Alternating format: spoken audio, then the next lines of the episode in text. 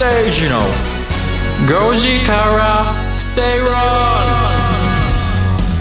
7月12日火曜日時刻は5時を回りました。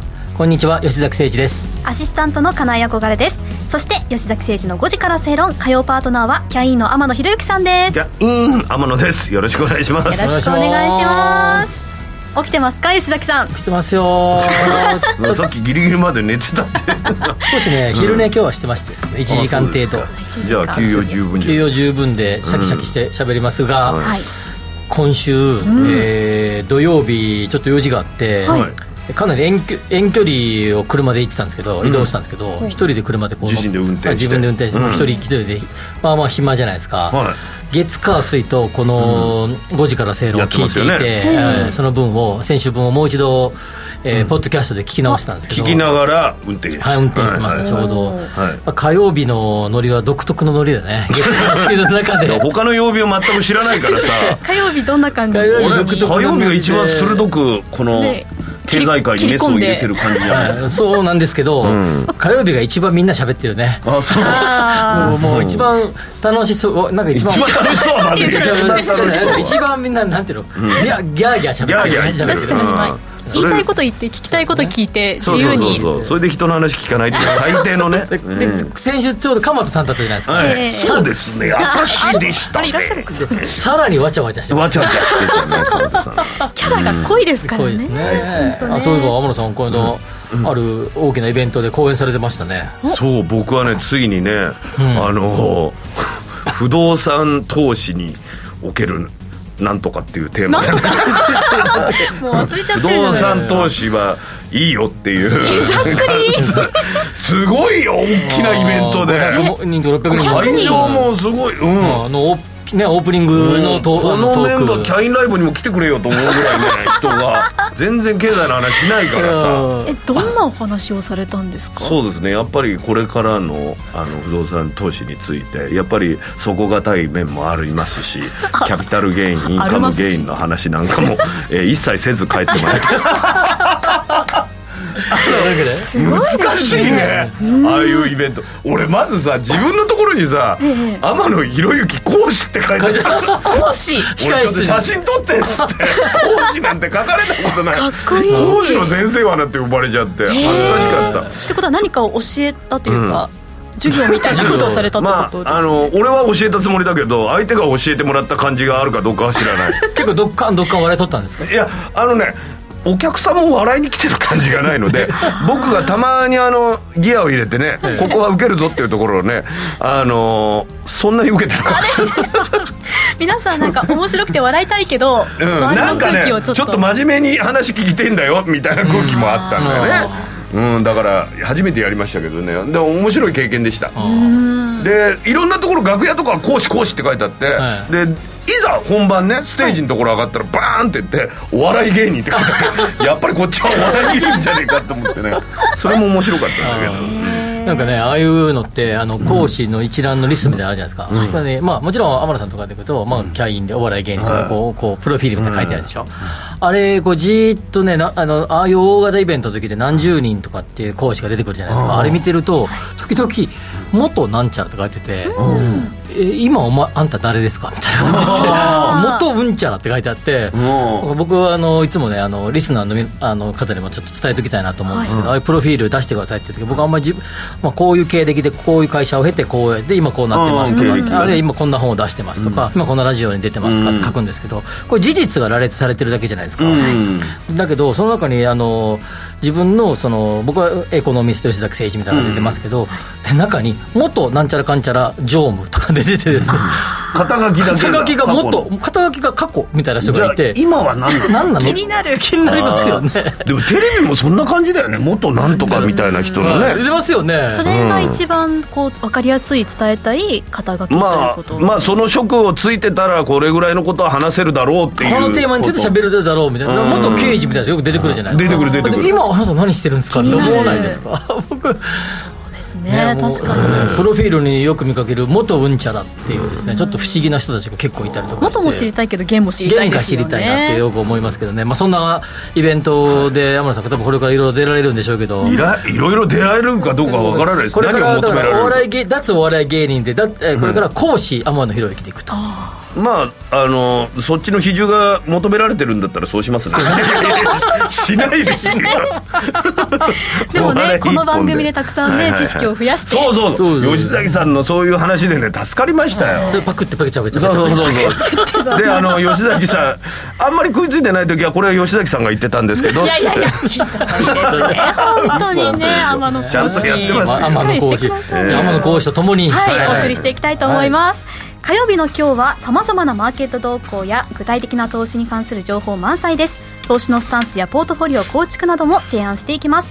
番組前半は「比べてみよう」のコーナー。あらゆるデータを比較しながら投資のヒントを探っていきましょう。そしてインカム投資をテーマに進めていく「カムカムインカムクラブ」のコーナー。今日は不動産物件選びで押さえておきたいこと。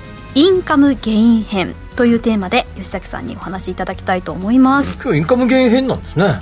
あの まあ投資投資物件のあの選び方。前回ね自分が住むための物件の選び方みたいな、今日は投資用のえー物件の選び方その1みたいなお話をしてみようと思います、はい、お願いします。そして番組後半ではゲストをお招きしてお話を伺っていきたいと思います。今日のゲストはですね、えーこれ番組初登場とだけ言っておきましょう。お初登場で、えー、と僕が以前ちょっとあるところでお会いしてこの人なんとなく、えー静かだけど面白いなと思ったので吉崎さんがそうやって気になる人に会った時はラジオに来てくださいみたいなオ出てファーも行くんです出てみませんかって。あでもプロデューサーとかディレクターの許可がいりますからね。最終的にはね。でもそういったいろんなところを、えークリアして今日は今日は来て初登場ですからぜひ。初初ですか？初ラジオラジオそのもの初登場じゃないですか、すごい多分じゃあ緊張してるからプレッシャーをかけましょう。え やめましょう。どうしてです？かリラックスしてね、登場いただきたいと思いますが。あの楽屋だ。ったらすごい余裕の余裕のもうね堂々とされてる方素晴らしい方です皆さん楽しみになさっていってください、えーそしてツイッターにもぜひつぶやいていただきたいんですが「アットマーク #RN アンダーバーご時世」をフォローして「ハッシュタグ #GOJISEI」ハッシュタグご時世でぜひつぶやいてください。そして吉崎さんもね聞いたとお話しされていましたがポッドキャストの方もねポッドキャストねここ一時期ね若干こうランキングが低迷してけどここに来てまたゾーンと上がってきたんで、はい。やっぱり特に火曜日が面白いからね。そう。ですいやいや自分で言っちゃダメですって火曜日がいっぱい喋ってるから。いっぱい喋ってるから、うん。なん喋ってるでからもっとランキング上げたいんでぜひ皆さんの協力をお願いしたいと思います、はいお願いします。よろしくお願いします。それでは番組進めてまいりましょうこの番組はロボットホームワオフード各社の提供でお送りします。吉崎誠二の5時から正論。この時間は比べてみようのコーナーです。あらゆるデータを比較しながら投資のヒントを探っていきます。今日取り上げるのはハザードマップです。うん。ね、ハザードマップご存知の方も多いとは思いますうんはいはいがは想定される災害リスクだったり、うん。その想定区の避難場所避難経路など防災関係の施設の位置を分かりやすく表示した地図ですよね、このハザードマップ皆さん確認していますか？という話なんですが NTT ドコモモバイル社会研究所が去年10月に防災に関する調査を実施しましてその中からハザードマップについての分析をしました。その結果ハザードマップを所持している人は35%所持していないが確認したことあるよという人は42%で合計が77%中でも年代別で見てみますとシニア層が所持確認したことがあるという割合がとても高く特に70代は9割とかなり高いことが分かったそうです。そうかまあ老後の生活とかもね、ん。ありますし。まあ、これはあの、うん。ここ最近、まあ、どうですかね、ここ5年、10年ぐらいですか、あの異常気象と呼ばれるような現象本当。で、多い雨、えー、とゲリラ豪雨とか、まあ、台風も大型化してきてる。なんか竜巻みたいな映像とかもねねはい。見るじゃないですか。なんかこれ、アメリカのなんかテキサスの草原か？みたいな感じのね、あのうん。イメージの、はいはいはい。えーのがあったりとかするんだけど、まあそういうのが増えてくる、えーきて、えー企業も、えー自分たちのオフィスビルで、その中、そのビル自体がこうそういう状況にあったときに、はい。どのように、えービジネスを継続するのかということを気にし始めてきたし、ん。まあ、我々が家を購入するとか、あるいは投資物件を購入するような時も、まあ、そういうえー災害に遭うかもしれないっていうのがどういうこと、ふうになっているのかっていうのが、まあ、これは国も、えー行政、行政もですね、各、えー区とか、えー市とか、県とか、都とか、そういうところが、えーどんどんいろんな情報を出し出し始めることによって、まあ、こういうのが広まってきたということが背景にあると思います。まあ、知っておいてね損することはないですもんね。そうです。よね。あの知っておけばそういった状況に対応するように自分たちがね、はい。準備もできますし、でこれね、えっと、一つ重要なことは、はい。えー大昔をこうイメージしていただいて、えーすんごい昔あもう江戸時代とか？とかうん。ももっと前のあの豊臣秀吉の時代とかみたいなイメージしていただくと当然こういうのないわけじゃないですか、はいはい。そうすると、えー治水とかですね、土木技術もそれほど今ほどレベルが高くはない。となると、例えば水はけの悪い場所とかですね、えーそういうところとか、あるいはこここは、えー川が流れてるわけじゃないんだけど、雨が降ったらここに水が集まるよとか、あるいはこう例えばこうすごくへくぼ地みたいになってるとかっていうところには、人があんまり住んでなかったわけですよね。それはもう家が流されてしまうとかとかそうですよね。ね、そういうとこ基本的に住まない、でまあ、住むことができないに近いですよね、どちらかというと、昔では。選ば。今はそうじゃなくなってきているいて、ある程度技術が進んできているので、まあ、そういうところも排水技術が進んだりとか、土木技術だったり、施工技術が上がって、そういうところを進めるようになってきた。だけど、それはある一定の想定の中での、えー想定の気象状況の中での進めるかどうかって話ですから、はいはい。それを超えたときには、そういうものが成り立たなくなってくるわけですよ。ね。うんつまり、こういうのが必要になってきたってことは、やっぱり、え太古の昔のように、あ自然の中で我々やっぱり生きてるんだっていうことを考えたときにですね、うん。やっぱり、えー水はけがとかですね、まあ、そういう日当たりがとか、まあ、自然環境の、えー厳しい環境の中の場所を住むことについてどうなのっていうことも議論してもいいんじゃないかなと思いますね。そういう自然災害はね想定外のことばっかり起きますからねそうだよね、あとね、これ、東京なんか特にそうです、東京って、え例えばここ、虎ノ門ですけど、と虎ノ門からホテルオークラの方に行くと、ものすごい急坂登ってきましたね、はいはいはい。江戸見坂っていう結構高低差ありあますよね。東京ってね、やっぱ高低差があるんですよね。まあ、例えば、あの、なんちゃらヒルズとか、ヒルズってお、あの、小丘とかね。丘ですよね、小高い丘のことを指しますが、そういうヒルズなんていうのは丘の上にたいろんなものをた建ててるっていうことで、見晴らしのいいところですよね。そのヒルズの逆には谷底があるわけですよ。まあ そういう、えーまあ、東京って結構ボコボコしてる。っていうのがやっぱり。渋谷とかもね谷ってついてるからね。らね。はい。うんそう川も流れてるなんかね、し、渋谷川が流れてますよね。で、あそこやっぱり水が溜まりやすいですよね。こう宮益坂とか、あの、ずっとかいろんな坂が流れて、あの、ありますんで。まあ、そういうこともあって、これハザードマップっていうのが、ここ最近は、えー注目されるようになってきたと思います。なんか、うん、俺の記憶だと舛添さんが都知事やってる時に本当にあのネットとかじゃなくて現物でそういうハザード緊急マップみたいなの配ってたような気がするけどね。そうですね、市役所とかでも簡単に窓口で多分いただけますし、ホームページなどでも国土交通省のホームページでも確認できると思いますが、所持されてますか？実際持ってますか？ハザードマップって。うん。まあだから買う時だよね、ん。自分の土地がどういう状況かっていうのは、うんそこが一番ね。まあ、うんそんなに大きく変化することはなかなかないだろうから、はい。うん、そういうのはちらっとは見るかな、うんでも住む場所だけではなくてその親戚が住んでる場所だとか、まあそうだね。うん。あとはねお子さんが通われてる学校だとか大学とかうん。そういったところまでチェックしてるかって考えるとそこまでまはあ行ってないかもしれないですよね,、でも何がわかるか何があるか分かりませんし。これ情報としてちゃんと出てるってことですね。出てます、これは出てますし、えっと、ただ、やっぱりじゃあ、実際に自分自身が家を買うときとか、家を借りるときに、うん。そのことをたてどれぐらい意識してるか、例えば家賃とか、え立地地とかあるいは、えー、と購入する場合だったら金額とか広さとか多分そちらを真っ先に重視してその中で選んでいってで最後に確認するみたいな感じだと思うんですね。そうですね。優先順位としたらそれぐらいになっちゃうの最終確認みたいな感じで僕これちょっと逆だと思っていてまずやっぱりハザードマップなんかで見て大丈夫とか安心レベルが高いっていうところから物件選びって始めていくべきじゃないかなと思います。そうですよ。だってね、せっかく悩んで悩んでねまあ買っ一生た家の買いが、物だからね。ねそうですよね。しかもそこまで結構 OKOK って条件クリアしてって最後の最後ハザードマップでおやおやってなってもちょっとね時間も体力ももったいないですし。逆にすべきで、やっぱある程度、ハザードマップ上で、さある程度安心度合いが高いなっていうところをの場所をまず決めて、そこから選んでいくっていうのが本来の正しい姿だと思いますね。すね。だけどあのそうするとですよあの、はいはい。どう考えてもさっきねい渋谷の話が渋谷ってあんま人がすあのど真ん中住んでませんけど他人他人には、あのちょっとここ大丈夫みたいなみたいなところってやっぱり結構東京の都心でもあって、はいはいはい。まあ、地方に行ってもそういうところはあって、うん。やっぱりそういうところが、えー、どうかな、ちょうん、5年、10年、もっともっと広いスパンで見ると。広いスパンで見たらわか、えーあってはならないけど、災害とかが日本でもっと頻発するようになったら、やはり不動産価格的には下がる可能性は高いと思いますね。そうか。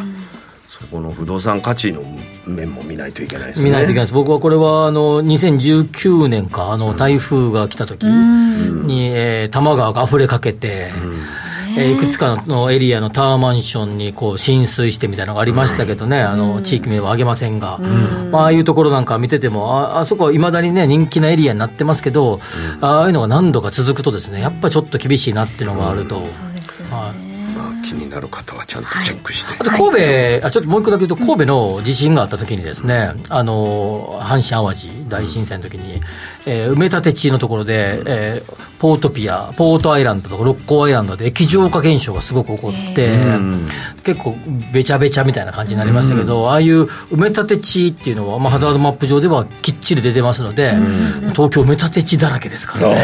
はい、そういうあたりもしっかりと、えー見られてからご購入された方がいいんじゃないかなと思いますね。そうですね、いざという時のために皆さん防災意識高めていきましょう、えーお知らせの後は「カムカムインカムクラブ」のコーナーです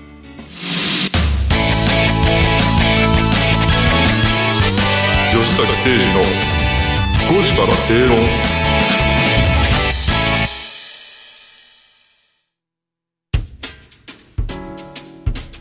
お聞きの放送はラジオ日経です。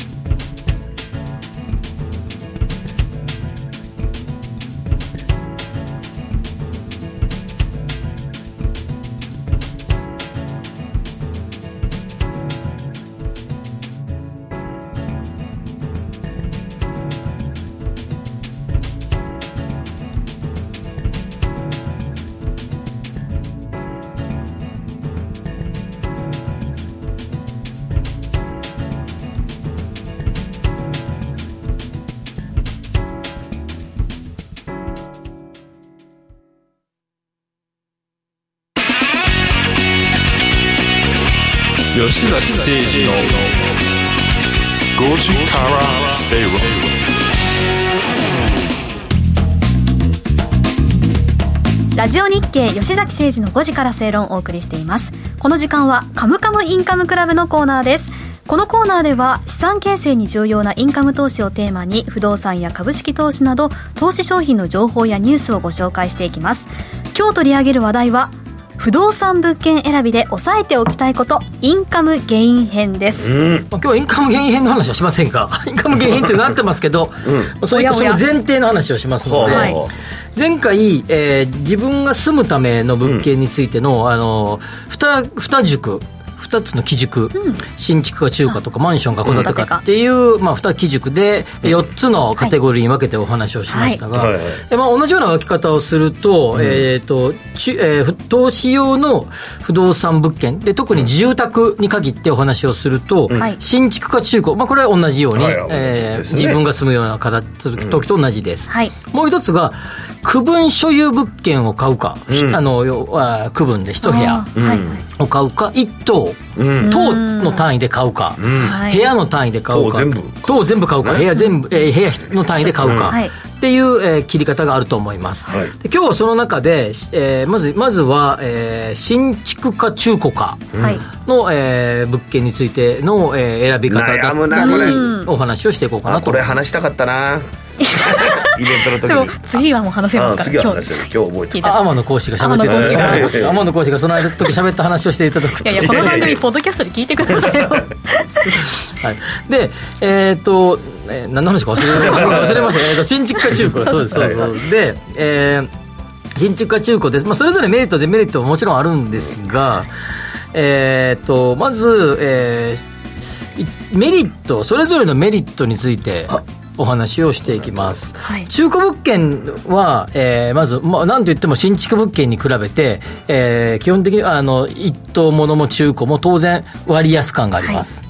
まあ、新築の場合は値段的にはもう安くなってますと、でこれは単純にですね、えー比較すればっていうことではなくて、はい。新築物件は若干のこうプレミアムが乗ってることがあります、新築プレミアムと呼ばれるですね、まあ、本来これぐらいなんかちょっとあの新しいのちょっと乗せとこうみたいななんか、市場の動きだけじゃなくて少し新築プレミアムと呼ばれるプラスアルファが乗っていたり、新築物件はかなり、えー販売に力を入れますから、チラシを作ったり、パンフレットを作ったり、うん。ぬんかんぬんがあるので、まあ、その分あるの。ある。いななんでこんな入ってくるのっていうぐらいあるよね。そうかなイベントもやったりね。そうそう。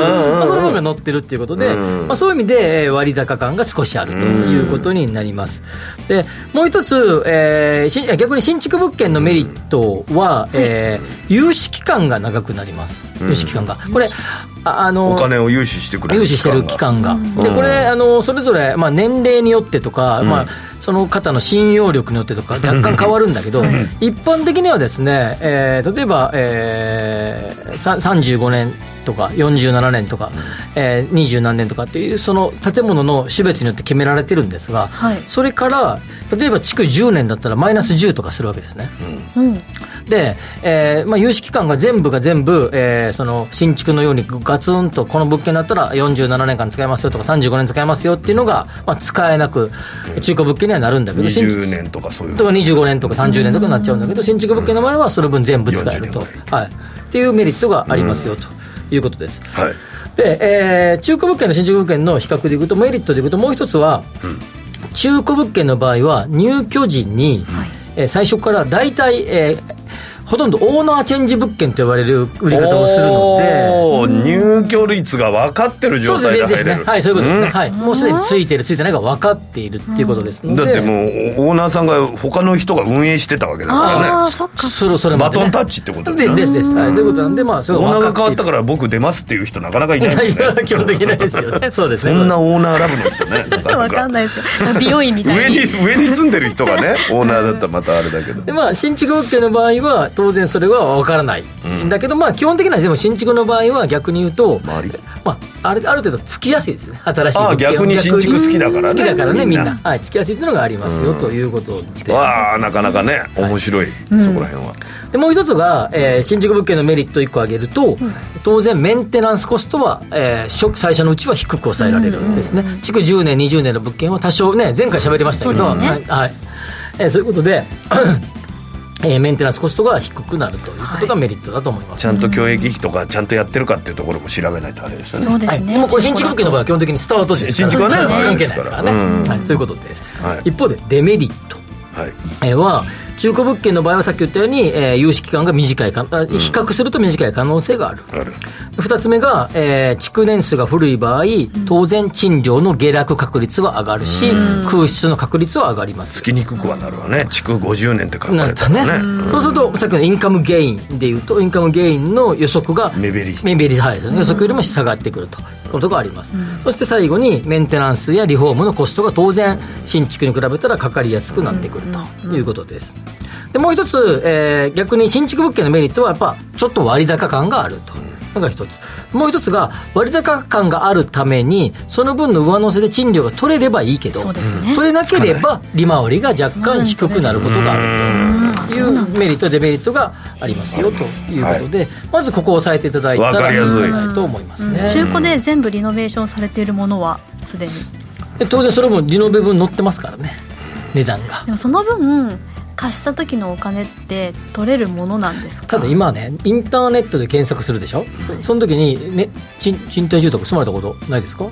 ありますよね。ありますあります。ありますよ。でも何年にリノベーションしたっていうとちょっと新築の感覚にな、あね。だって写真綺麗なんですもん。でちょっと待ってください。そんなことないですよ。多分最初に大体条件設定しますよ基本的には、はいはい。駅から徒歩5分以内の物件とうんうんうん。クリック、はいああるいは 10, 10分をどっちかクリックしたりします、次に何平米以上から何平米とかをクリックしますよね、間取りね。で次賃料何本ぐらいってクリックしますあありますで次に大体築年数っていうクリックするところがあって、リノベしようが何しようが築年数は一緒ですからね。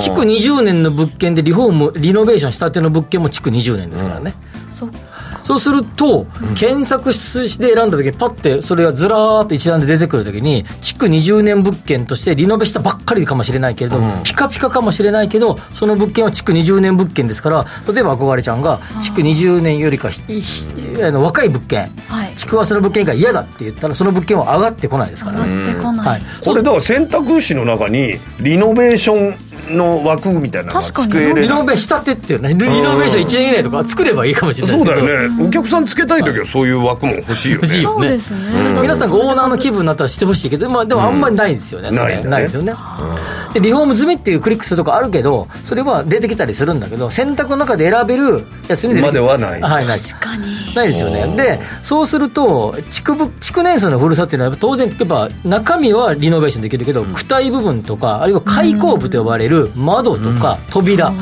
これはえーっとどうリノベーションしても基本的に変えれないし特に窓周りはここも窓がそうなんですけど、窓周りは絶対に変えられませんから。いやそうこの前内覧見に行って、中はとっても綺麗だったんですけど、築年数は結構行ってるところ、リノベしたてで、うん。すごく好きだったんですけど、うん。家具もついてて、うん。ただ窓が、うん。窓がダメなの？そんな。窓の枠がどんな今おっしゃってた窓なのよ。小学校の理科の実験室の部屋みたいなちょっと簡素化されてるわけ。あそう。ちょっとこれなと思ってどんなにこうカーテンとかおしゃれにしても。どうにか内側障子とかにすできないの？なんか。いやいやいや外と面してる窓ですから。障子にはできないもうびしょびしょになりますからね。だったら正直な窓そうなんです。ただその窓っていうのは、まあ、開口部はリノベーションできない。っていうのがよくある、まあ、そういう意味で築年数ってやっぱり、えー今の、あの物件入居者の視点に立った時の物件選びを考えた時に築年数ってやっぱり皆さんその物件築何年ぐらいなのととかってやっぱり聞きますからね。はい、そういう意味じゃリノベーションがだけではなかなか難しいとそいううことです。ですね。そうですねで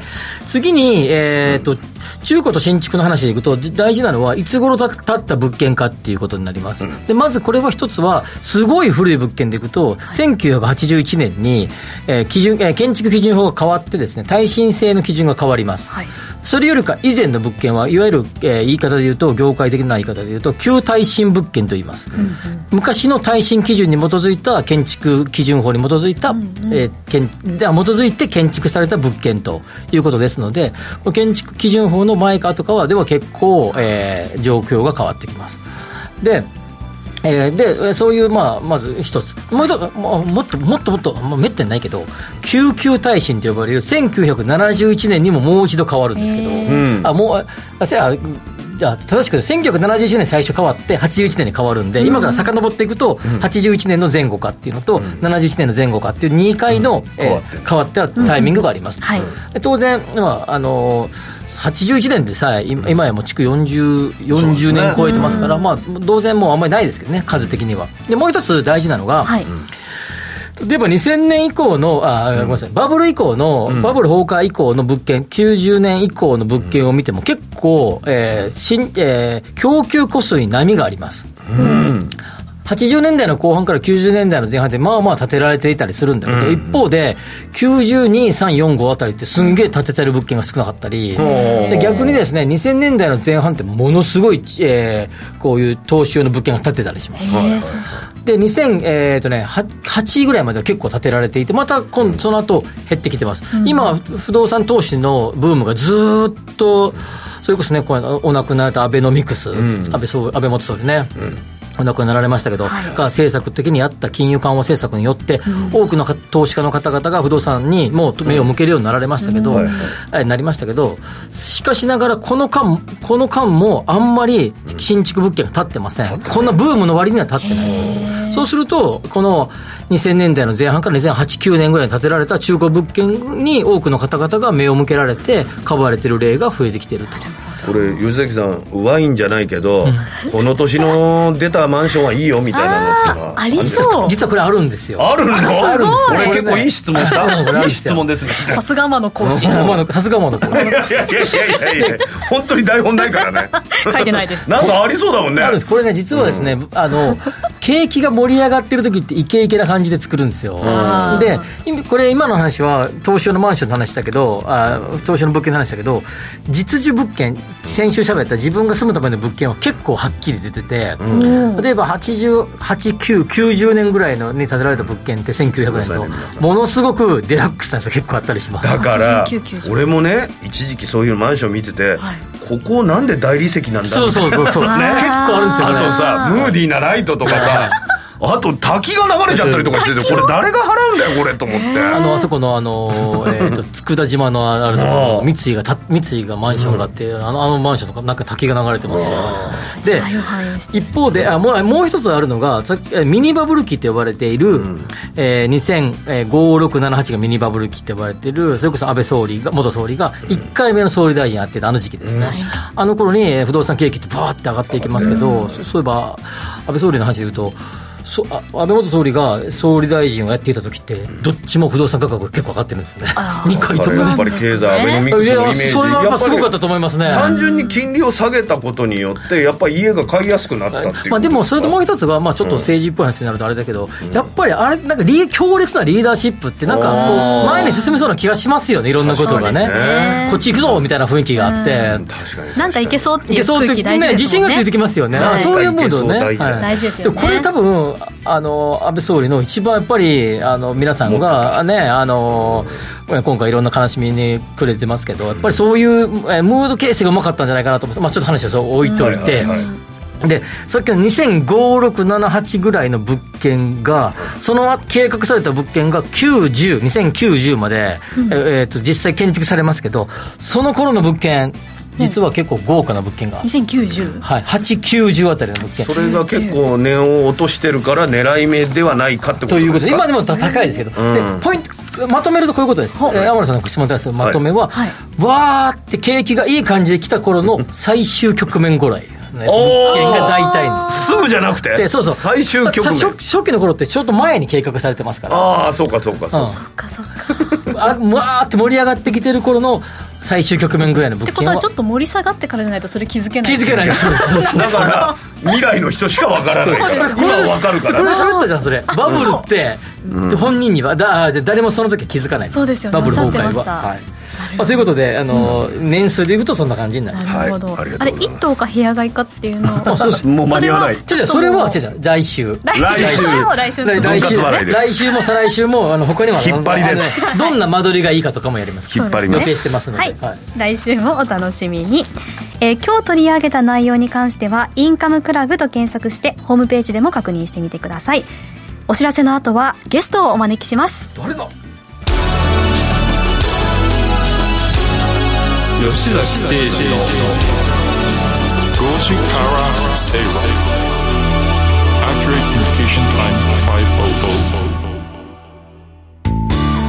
不動産 DX を推進するロボットホームは DX 統合支援サービスとして IT を掛け合わせた不動産開発や運用経験を活用した様々なサービスを展開しています。その中でもレジデンスキットは不動産オーナー入居者管理会社など不動産に関わる全ての人のための IoT を活用した新しい形の賃貸経営プラットフォームです。入居者には IoT を活用したスマートな暮らしとサービス。オーナーや管理会社には連絡や煩雑な業務を簡単に一元管理できるシステムを提供。業務効率化を実現し不動産経営の自動化に取り組んでいます。住まいのテクノロジーで世界を変える。ロボットホーム。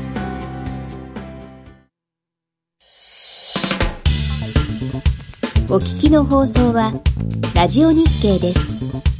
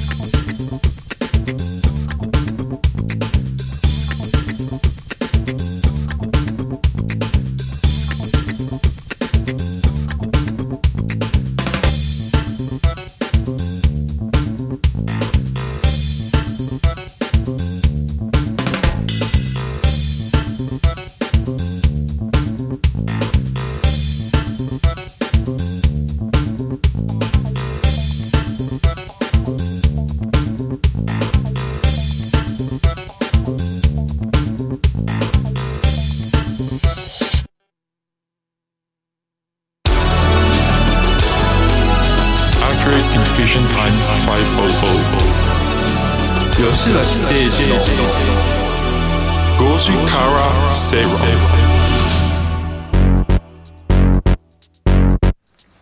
ラジオ日経吉崎誠二の5時から正論をお送りしています。火曜日のこの時間はゲストをお招きしてお話を伺っていきます。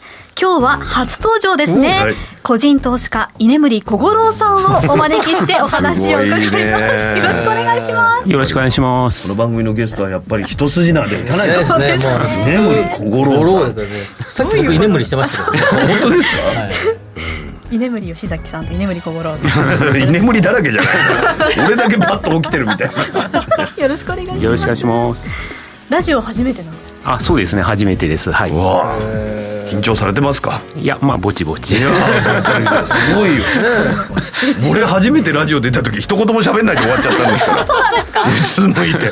しかもねなんかあのエアホッケーの実況をやってくれって言われて「打った打った打った」っつって終わっちゃって。怒られたねあれは、ええもうだから全然余裕ですよ初めて、ね挨拶できただけで100点。ですねちょっと喋られましたね。そうですね。で、やっぱり今日、あそう、不動産投資家っていう。不動産投資なんですね。個人投資家の中でも。メメインは。株式もやってるんですか？あいえあの不動産がメインです。メインです。かはい普段はあの比較的公的なねお仕事に疲れてるってことですがそれ以外そういう社会的信用力の高い方がですね不動産投資をするようになった、そのヒストリーからまずお話をしてもらおうかなというふうに思いますけど。あー気になる。はい、まずそれは硬いっていうことなのかはいですね。何歳の頃から始めてああでこうでみたいなちょっとこんな物件を買ってっていうヒストリーをちょっとまずお願いしますそうですね。えっ、とん今46歳なんですけれども、えー30代の頃ですね、結構仕事がすごい忙しくてですね、はい。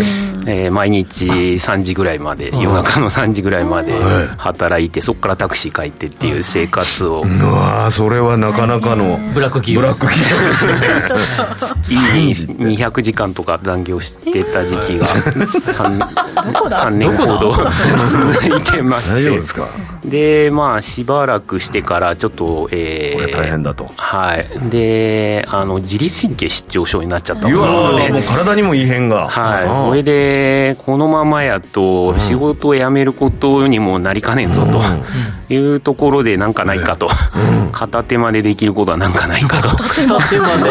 これはいいいいアドバイスだ。片手間でやりたいもんね。できるんですかね？できればいいんですか？できれば。いやまあ片手間っていうと語弊ありますけど、まあ、一応不動産投資ではなく不動産賃貸業ですので、まあ、あくまでも経営の業種の一つという意識を持って、はい。まあ、やらざるを得ないんですけれども、はい、その時は全然あの知識的には不動産のことになんか詳しいとかちょっと宅建持ってたとかそういうことでもないんですよね。あそうですね。はい。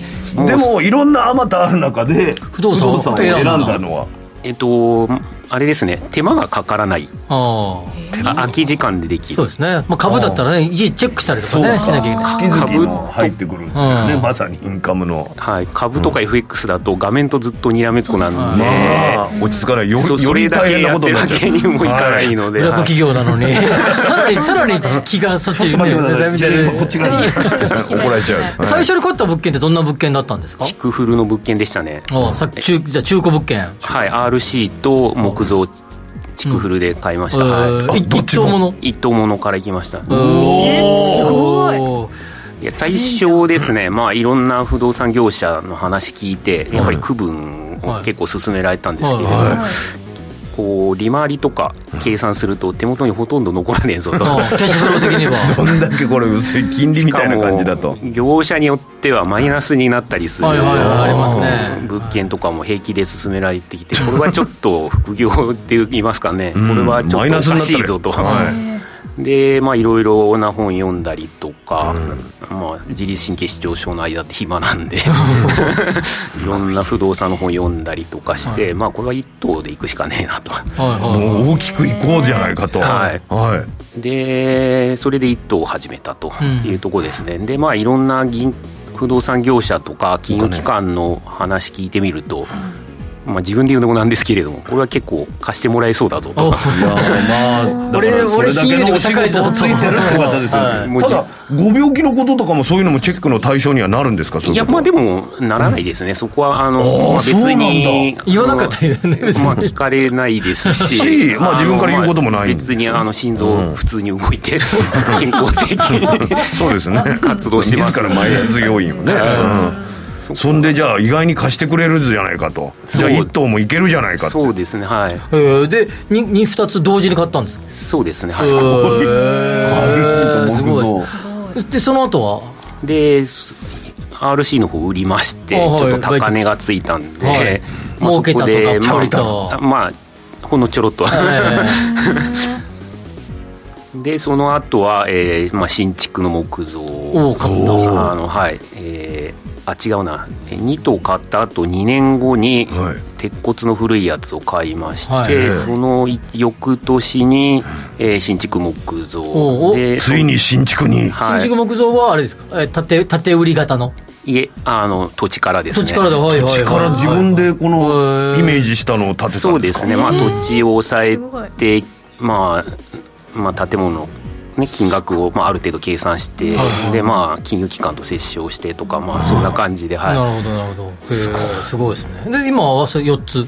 そうですね、4つのうち2つが新築の木造で、はい、土地からやってました。はい。新築の木造ってね、あの一時期、こうずっと盛り上がって、ちょっとネガティブの時もあったけど、またぐーっと来てますよね。そうですね、はい。まあ、やっぱり土地からやると、まあ、安く買えると。そうですね。うん。はい。でまあ土地からや建てた時は安いんですけど、そこから転売すると新築プレミアってことで価格が乗っかって高くなっちゃうので、まあ、その高くなる前に自分から土地で買うと、まあ、安く買えると。も中、新築の物件の、あ新築の木造物件って、あの RC に比べて、基本的に融資条件がとかって言わ言う人もいるけれども、その融資条件は全然いい感じでつけてもらえるってことですか？えーとまあ、木造の対応年数が22年でしたっけ、はい。はい。なので、まあ、金融機関にもよるんですけれども、22年しかつけないところ、あと25年、あと30年まではい、30年のところも最近増えてきましたね、はい。木造でも。はい。はい、なので、まあ、比較的30年で融資してくれる金融機関とか多いので、はい、狙い目かなという。なるほど、そうですね。はい。やっぱ昔、20かたくな22年の雰囲気があったけど、木造の新築物件30年つける金融機関がすごい増えたことで、多くのあの、まあ、比較的信用力の高いサラリーマンの方々が投資する機会がすごく増えたイメージが僕はありますね。そうです。僕なんかあの早く返した方がいいんじゃないかとか思っちゃうんだけど、は金利の状態によっては30年とかでやった方がいいってことですか？そうです。キャッシュフローが全然その方が良くなりますから。ああそういうことか。長いことやってね、不動産賃貸の基本って、融資期間をいかに長くできるだけ長くするかっていうところなんですよ。まあ、要は返済金額が月々の返済金額がへこ減れば、うん。当然家賃収入との差が差が出てきますからね。かなり出てくるんで、まあ、経営が安定してくるって言いましょうか、はい、それを長く安定させるのを続けると、うん、そうですね。はい。でこれであの自らが投資している中での一番のそのなんかここれに注意して投資、うん、不動産投資をしようっていうのは小五郎さん的にはどんなことを考えてるんですか？もうひたすら立地だけですね。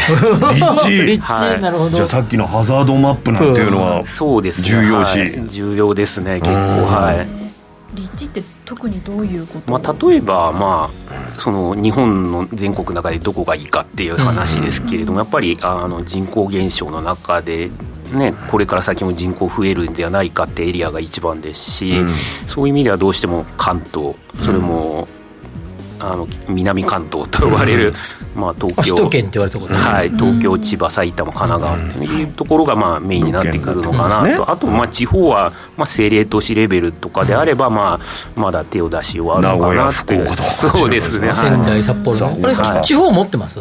地方は持ってないんですよ。これが地方を狙おうと思ってるんですか？いやあのこれ仕事にもよるんですけれども、はい、あの金融機関が融資してくれる人とそうじゃない人がいるんですね。やっぱり居住地の近くであれば融資してくださる金融機関もたくさん多いので、まあ、どうしてもやっぱり自分が住んでる近くにはなってしまうっていうのとあと地方だと管理が大変なんですね、やっぱり基本的に、まあ、あの時間が大事なんで、管理会社に任せてるんですけれども、やはりその地方の物件だと、自分がなかなか行けないっていうところで、基本、副業でね、先ほど言ってた感じでやりたいわけです。からね。